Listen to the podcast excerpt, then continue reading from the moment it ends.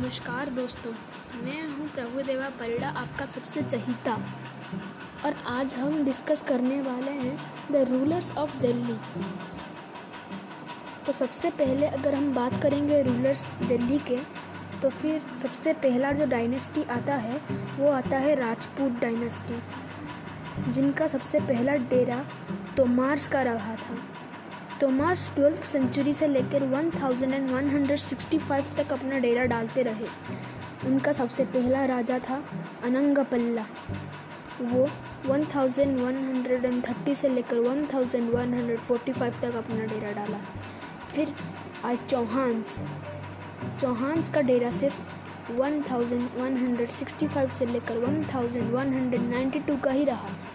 उनका पहला राजा पृथ्वीराज चौहान था। उसका डेरा 1175 से लेकर 1192 तक का रहा। फिर उनको हराया कुतुबुद्दीन ऐबाक ने, जो कि टर्किश एक टर्किश रूलर्स थे, में से एक थे। उनका डेरा 1206 से लेकर 1290 तक का रहा।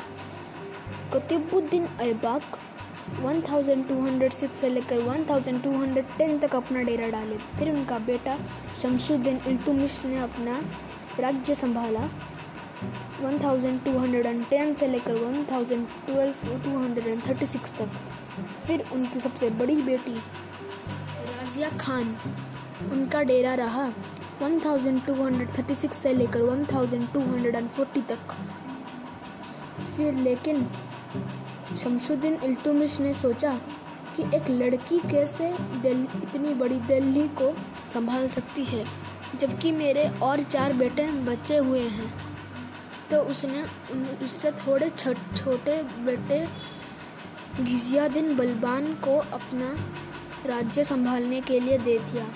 तो उसका डेरा रहा 1266 से लेकर 1287 तक।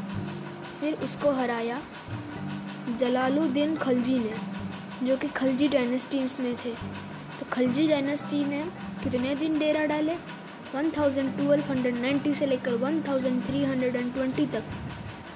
जलालुद्दीन खलजी बचा था 12 1290 से लेकर 1296 उसने अपना डेरा डाला दिल्ली में। फिर उसका बेटा अलुद्दीन खलजी बना दिल्ली का सुल्तान, जिसका डेरा रहा 1296 से लेकर 1316 में। फिर उनका बेटा तुगलक डायनेस्टी, फिर उन्हें हराया। घिशियादीन तुगलक ने, जो तुगलक डायनेस्टीज में थे, तुगलक डायनेस्टी का डेरा रहा 1320 से लेकर 1414 तक। घाशियादीन तुगलक 1320 से लेकर 1324 तक अपना डेरा डाले दिल्ली पर।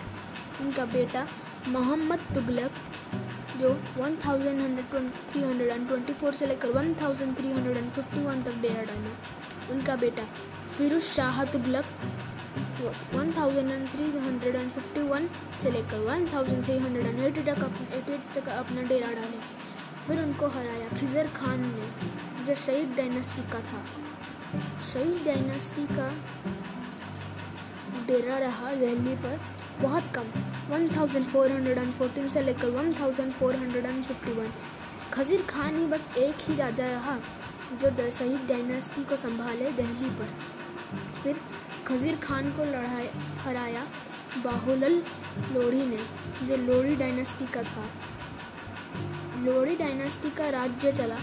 1451 से लेकर 1526 तक लेकिन बाहुल लोड़ी का तो राज्य रहा 1451 से लेकर 1418 तो अगली बार हम जानेंगे कि तोमास ने दिल्ली पर कैसे हमला बचाया और कैसे जीता दिल्ली को।